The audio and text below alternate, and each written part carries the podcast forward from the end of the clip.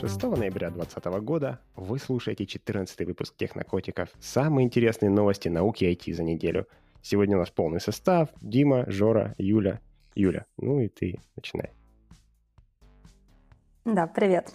А, у меня сегодня интересная новость. А, британские ученые, ладно, не британские ученые, британский стартап а, разработал новую технологию, которая позволяет создавать алмазы из воздуха. И тут очень много интересных фактов. Один из фактов, который мне понравился, это то, что автор этого проекта британский миллионер. Если вы задумываетесь о том, чем занимаются миллионеры, они занимаются алмазами.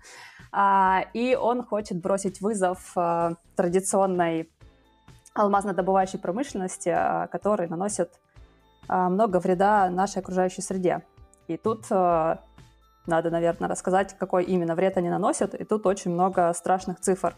Например, чтобы произвести, э, точнее, добыть один алмаз весом 1 карат, нужно переместить тысячу тонн почвы и земли, а потом потратить 3890 литров воды, и при этом всем еще выделится 108 килограмм углекислого газа. И это еще не все. Для добычи алмазов делают э, э шахты и роют такие огромные воронки ступенчатые, которые достигают в диаметре до 1 километра и в глубину уходят до 500 метров. В общем, огромные ямы, которые, естественно, носят э, вред окружающей среде, в том плане, что если на этой поверхности был, например, лес, то леса не станет. И помимо этого, нехорошая идея рыть такие огромные ямы, потому что они э, наносят э, изменения в, в экосистему. Э, естественно, не в очень хорошую сторону. И вот ребятки как раз-таки собираются с этим бороться. И, наверное, тут еще надо вспомнить, что большая часть э, алмазов идет на производство бриллиантов, которые используются просто для украшений, пиццацок. Такая бесполезная штука. И мне еще показалось э, интересным, если вспомнить какую-нибудь э, девушку, которая стоит э, в украшениях из бриллиантов и произносит фразу «красота спасет мир». В общем, мне кажется, что не красота спасет мир, а вот такие вот ребята, которые делают такие технологии. И, в общем, ча- как они будут делать э, экологичное производство алмазов? Они хотят а, брать углекислый газ из а, атмосферы, а, брать влагу из осадков, энергию брать из зеленых источников, что там у нас, ветер и солнце, и вся технология заключается в том, что они берут алмазную крошку, помещают ее в герметичную камеру, нагревают до 800 градусов и загоняют туда метан.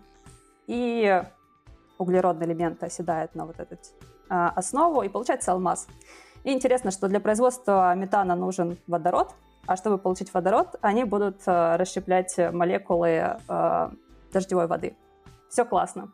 В общем, очень крутая технология, надеюсь, у них все получится, и все идет к тому, что э, действительно уйдут а, от э, истории, когда роют вот эти огромные ябы, чтобы добыть алмазы. А, и на самом деле они не первые, кто задался этой целью. На самом деле первый искусственный алмаз создали еще в 1954 году. Но проблема его заключалась в том, что на это дело потратили столько энергии, что он получился дороже, чем натуральный камень. И на самом деле он получился совсем маленький, и они получались э, не очень хороших цветов, то есть они либо желтые, либо коричневые. Естественно, ювелиры в них не заинтересованы.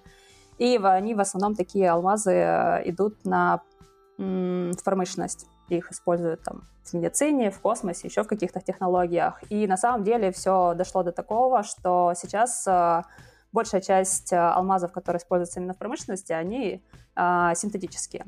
А вот э, с брюликами, с вот этими побрякушками бесполезными, все обстоит сложнее, потому что там же нужны чистые алмазы и крупные, красивые. Э, вот. И плюс, э, мало того, что им нужны крупные алмазы и красивые, а, еще есть мода на то, откуда взяли этот алмаз, то есть как его добыли, какой бренд, какая история. Там есть всякие кровавые алмазы, которые не ценятся на рынке, еще куча всяких а, пунктов, которые набивают а, цену. Но есть хорошие новости, что появляются бренды, которые производят а, украшения только из синтетических бриллиантов. Поэтому все идет к тому, что скоро откажутся от э, бурения шахт и будут э, делать э, алмазы, а потом бриллианты из лабораторий. Вот, а еще главный плюс, что они будут на 40% дешевле. То есть они уже на 40% дешевле. В общем, покупайте синтетические бриллианты. Вот такая новость. Или вам не интересно, да, потому что вам не нужны брюлики. Ну, у меня однажды было пара алмазов, но они, правда, были в алмазном сверле. Это, наверное, единственный раз, когда я обладал алмазами. Еще говорят, что бриллианты лучшие друзья девушек, да, Дим? Незаслуженно. Ни разу не делал женщину с дрелью. С алмазной. С алмазной не видел. Наверняка где-то есть. Слушай, а скажи такую вещь. Сверлит я своему насколько... мужу в голову. Да, я... Давай без сексизма. Насколько помню, раньше у них была проблема какая-то с максимальным размером этого искусственного э, алмаза, то есть не получалось да, сделать они большие. получались. Да, правильно. Они да, решили это... или обещают? Ну, я так понимаю, что раз уже существует ребятки, которые делают э, украшения из э, искусственных бриллиантов, то проблема решена. И они как раз-таки уже выходят на рынок, по-моему, статистика говорит, что 20% э, бриллиантов синтетические сейчас. То есть они э, проблему с вот этим, то, что они раньше мелкие делали, камушки, и, по сути, их нигде нельзя было использовать, кроме как в промышленности, проблема решена. А вот получится у этих ребяток пока непонятно. То есть это же стартап, они только пока все рассказывают, презентуют. А, ну, вот, рассказывают они красиво. Сделать... Да, получится у них сделать э, хороший камень. Ну, у них все такое зеленое, зеленое, а в Европе да, должно все. зайти. По-любому. Я не рассказываю, Дима. Да, я думаю, что все у них получится, что. Поэтому все так сладко. Юля, ну, а ты как единственный, а, единственный человек из нас, который покупает, возможно, иногда а, бриллианты, ты знаешь, насколько uh дешевле вот искусственные сейчас на рынке? Ну, я же тебе говорю, на 20-40% дешевле должны быть. Но я их ну, не я покупаю, я просто прочитала. Ну, я не знаю. Если кто-то вдруг... Если поклонники моего таланта захотят подарить мне бриллиантовое украшение, а, дарите синтетическое и заодно пришлите цену, чтобы посмотреть. Дим, я думаю, что нам нужно открывать счет, на который подписчики могут скидываться. Юли на брюлики. На синтетические, на синтетические брюлики. Сделаем Patreon и будем собирать.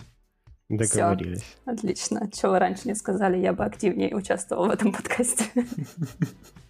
Вот, и раз уж пошло такое а, обсуждение, то мне тогда предлагаю скидываться на машину, потому что мои новости на сегодня будут исключительно автомобильные. Я люблю машинки, да. И их даже как бы сразу две. За последние пару недель было две крупных новости от компаний, которые делают самодвижущиеся повозки наши. А, вездесущая Tesla запустила свою новую технологию, которую называют Full Self-Driving, в бету и тестируют ее на живых людях. Ну, Tesla, как всегда, прекрасно в маркетинге. Их full self-driving а, отдельно написано на сайте, что не является а, автономной технологией, и вы должны все время сидеть за рулем, держать руль, следить за дорогой и быть готовым переход... перехватить управление, но называется оно full self-driving. И были уже первые видео, да. Интересно, как они назовут, когда действительно будет. То есть это будет Real full self-driving, super full, mega. Super autonomous 100% uh, gluten free. Да. А, были первые видео. Честно говоря, выглядит страшно, потому что когда эта машина заворачивает в городе, она едет по какой-то траектории, которую совершенно не ожидаешь от человека, она такими острыми какими-то углами иногда делает повороты, проезжает очень близко от припаркованных автомобилей. А, несколько раз человек, который это видео записывал, перехватывал руль в панике, хотя явно было видно, что в итоге она бы прошла, но нормальный живой человек а, на таком расстоянии не проходит. Он обычно едет хотя бы в метре от а, припаркованных машин. Теслу такие мелочи не заботили, но на то она и бета, я думаю, они поправят. Тем не менее, круто, что она научилась, в принципе, ездить по городу, да, если кто не знает, у них этот автопилот — он не то чтобы совсем автопилот. Он может э, вести машину в потоке на шоссе и, в общем-то, примерно все. А, по международной классификации, а, Жор, знаешь, да, эти пять уровней автономности? Я, конечно, знаю, но ты лучше расскажи, на всякий случай. Да-да-да. Ну, в общем, Tesla, она сейчас на втором. И все остальные производители в мире, они на втором нулевой там у них еще есть. Это когда просто можно с, с, с горы машину кубарем пустить. Вот. Первое, это когда у тебя есть э, ну, круиз-контроль, что-то, что умеет либо там чуть-чуть подруливать, либо скорость немножко менять. И вот второе, это когда оно может и подруливать, и скорость менять э, одновременно, и ты должен все равно за этим следить. То есть даже так... до третьего уровня никто а еще пока не версия? добрался. Вот. И новая, новая версия, версия? Новая версия обещает как бы вскочить вот в этот э, третий уровень. Третий уровень означает что? Что когда условия нормальные, машина может тебя, в принципе, довести. Но большое но здесь нормальные условия. Это означает, что как только условия станут ненормальными для машины, ты обязан схватить руль и перехватить управление, так как делал этот человек на видео. То есть там подправил немножко ее или там в случае чего затормозил. И многие эксперты считают, что вот этот третий уровень, он худший среди всех. То есть второй, в принципе, приемлем. Первый вообще только хорошо делает, позволяет людям не въехать друг другу там в задний бампер на шоссе.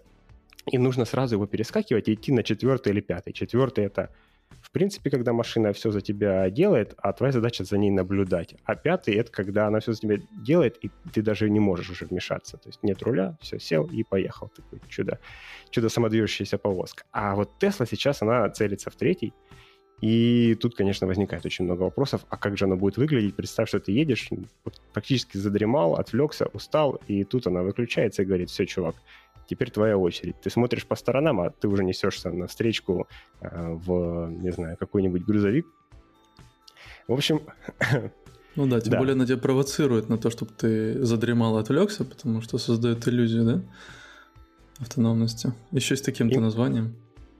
Именно так, да. Они названия любят делать красиво, при этом всегда ставят галочку и говорят, что на самом деле на вас не везет. И даже их нынешний автопилот, и многие думают, что он лидер рынка, нет, не так. Журнал Consumer Report недавно собрал 20 автомобилей и гонял их по шоссе и по городу в автопилотном режиме настолько, насколько они могут. И победил у них Кадиллак. Он чуть-чуть обошел Теслу, потому что Кадиллак, например, умеет следить за тобой и видит, когда ты отвлекся от дороги, плюс ты можешь еще руки с руля убрать. Но он никому не нужен, он не такой прикольный. А про Теслу знают все.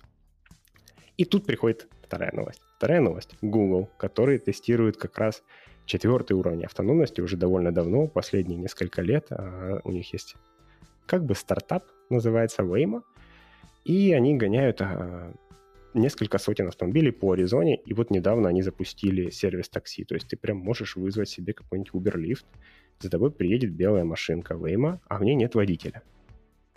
Ты туда садишься и едешь. Сначала они а, ездили с водителем, а вот теперь они наконец дошли до того, что без водителя. А сама новость заключается в том, что Google, а, в отличие от многих других компаний, опубликовал подробнейший отчет о том, как они ездили эти два года. А, мили, сколько они накатали, сколько было автомобилей, сколько было аварий с их участием, кто был виноват, насколько были серьезные аварии. И результаты, если честно, очень и очень обнадеживающие. То есть эти автомобили накатали 65 тысяч километров миль Э, полностью автономно, несколько миллионов э, с водителем, который за ними надзирал. Это как если бы вот я поехал на дороге и ездил бы 500 лет без перерывов, вот примерно столько э, у них данных. И за это все время они попали в аварии 47 раз. Всего 47 раз. Ни в одной аварии никто не пострадал серьезно. В очень маленьком проценте открылись подушки. Все остальные аварии это там поцарапанный какой-нибудь бампер, слегка кого-то кто-то притер. Но это даже не самая крутая часть новости. Самая крутая это то, что из этих аварий только э, 18 настоящих. Вот. Откуда взялись остальные? Да, они их называют uh, simulated, то есть симулированные аварии. И что это такое? Это, значит, ехала машина, кто-то рядом с ней, скорее всего, нарушил правила, потому что сами автономные машинки ездят все по правилам.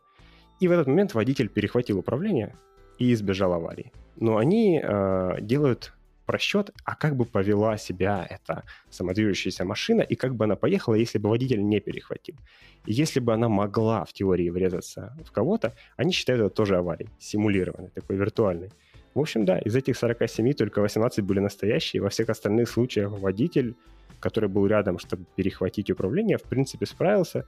Это, с одной стороны, нам говорит о том, что человек все еще нужен, с другой стороны, даже если бы он э, не пытался ничего сделать, это было бы меньше, чем одна авария раз э, в 10 лет для вот такого условного среднестатистического водителя. Не то чтобы плохо, я совершенно точно участвовал в большем количестве за последние 10 лет.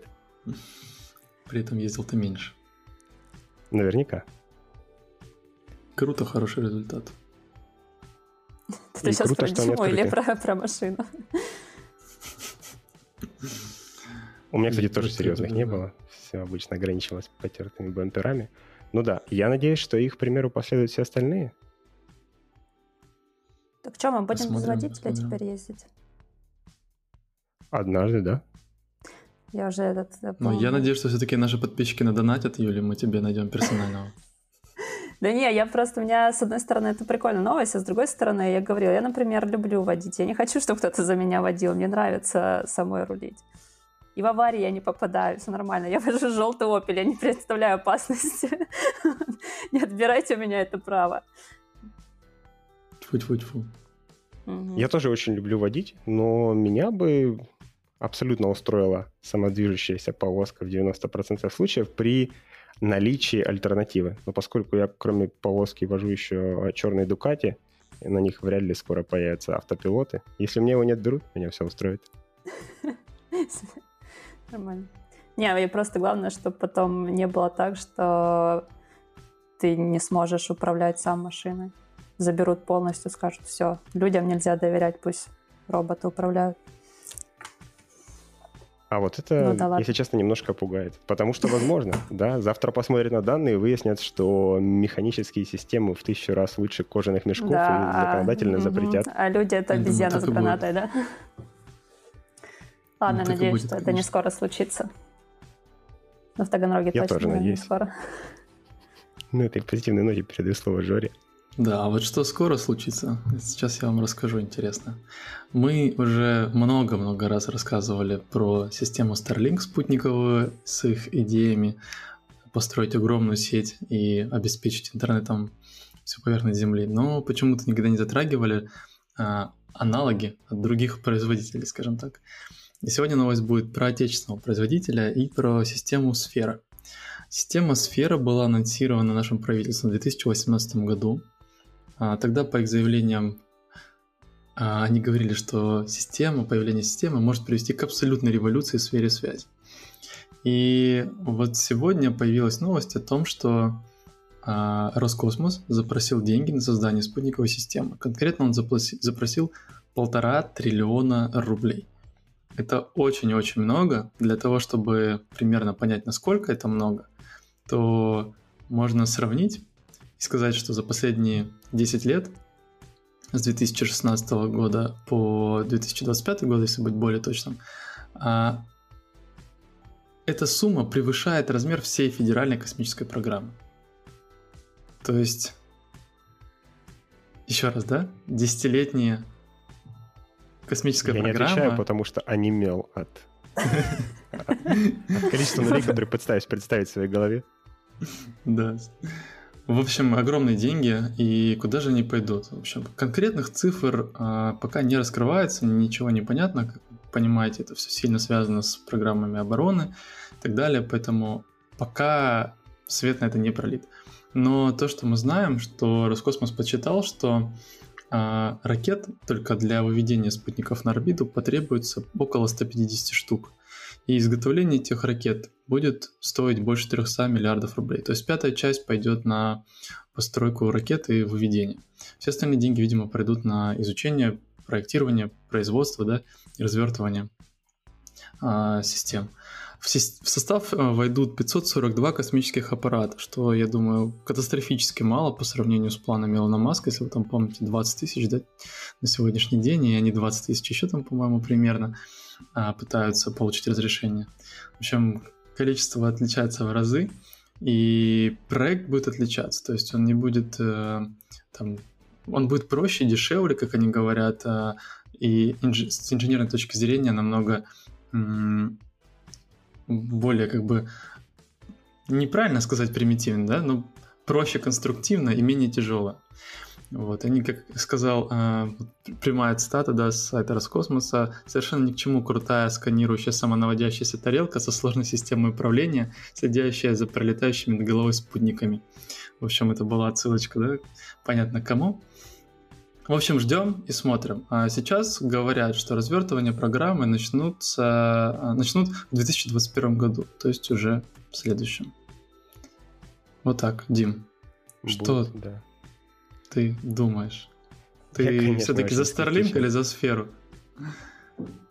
А, если бы меня попросили деньги поставить, то, конечно, это будет... Ты понял, кто? Но очень хотелось бы, чтобы у Starlink появился конкурент. Не уверен, будет ли им сфера. Роскосмос известен с тем, что он делает иногда громкие заявления. И вот сейчас та часть, которая про самонаводящуюся тарелку, она звучит примерно как «Извините, ребята, у нас есть только батут, но он работает, мы обещаем». Ну, вот, посмотрим. При этом всем, при этом скептицизме, если батут заработает, то почему нет? У нас огромная страна, в которой на просторах Сибири интернета вообще никакого не найдешь. И если туда завезут хотя бы какую-никакую сферу, если она будет работать как ADSL, то это будет уже гораздо лучше, чем, чем то, что там было. Про деньги. Вопрос, стоит а, ли кстати, она столько денег?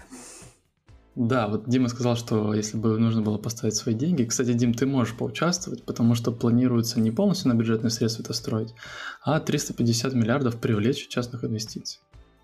Вот. Угу. По поводу Сибири, а, дело здесь не только в Сибири, хотя и для них тоже, я уверен, интернет, да, там есть, в, северных, в северной части страны там интернет а, присутствует, но насколько я слышал от людей, которые там проживали, он достаточно дорогой. Вот. Но помимо этого есть такая еще интересная зона у нас, как Северный полюс. И сейчас а, прокладывается Северный морской путь. И вот там интернет крайне необходим. И одна из задач а, всей этой системы, кстати, доставить интернет вот в этот участок. Потому что здесь уже открываются дополнительные перспективы стратегические для страны. Поэтому я думаю, что все-таки что-то да получится. Но еще мне добавляет уверенности а, наша система GLONASS, которую тоже все а, подсмеивали, подшучивали над ней, вначале никто не верил, но в итоге GLONASS работает, и все отлично с ним. И точность он дает хорошую, и более того, система обновляется, модернизируется регулярно. И, в общем, сейчас нет людей, да, которые там жаловались, и мы знаем, что во всех мобильных телефонах современных это уже стандарт по сути, иметь э, в себе несколько систем, совмещать GPS и GLONASS, получать за счет этого дополнительную точность. Да, тот самый случай, когда я был бы рад, чтобы мой скептицизм посрамили, и чтобы кто-нибудь еще вышел на этот рынок, и мы уже выбирали, какой спутниковый интернет быстрее, какой лучше, какой дешевле. Да, а знаешь, кто еще может выйти? Это британо-индийский uh, OneWeb. Еще одна альтернатива, но я думаю, что мы подготовим новости, пособираем и расскажем в следующий раз уже. Да. Кстати, в эту же тему мы в прошлый раз чуть-чуть затронули первую бету э, Starlink, и сейчас появились результаты, пользователи э, репортят э, да, ну, данные, которые они получили от использования системы, и все, в общем, работает хорошо. Пинг до 25 э, миллисекунд бывает настолько маленький. Это для спутников потрясающий хороший результат. Даже на проводной связи часто в 4 раза больше. Вот э, за то, что предлагает Starlink. В общем, круто. Знаешь, что еще мы затронули в прошлом выпуске, но так и не сказали? Это причина, по которой Юлия пропустила наш запись. Юль, пролей свет на это событие. Я наелась и напилась. Что я могу честно сказать, что произошло в этот момент? Пока вы записывали, я, я готовила, я надеюсь, потом, было... кушала, потом пила вкусное вино. Мне не стыдно. Я... Все, я могу это повторить. Я надеюсь, это было сделано в целях науки. Ты ела в качестве эксперимента что-то, чтобы сделать открытие и рассказать его потом здесь. Независимо от цели, мы рекомендуем нашим слушателям делать то же самое вкусно пить и вкусно кушать, главное немного. Да, можно во время прослушивания нашего подкаста. Это прекрасно. На этой позитивной ноте я предлагаю завершиться. Всем пока и приятного аппетита. Пока-пока.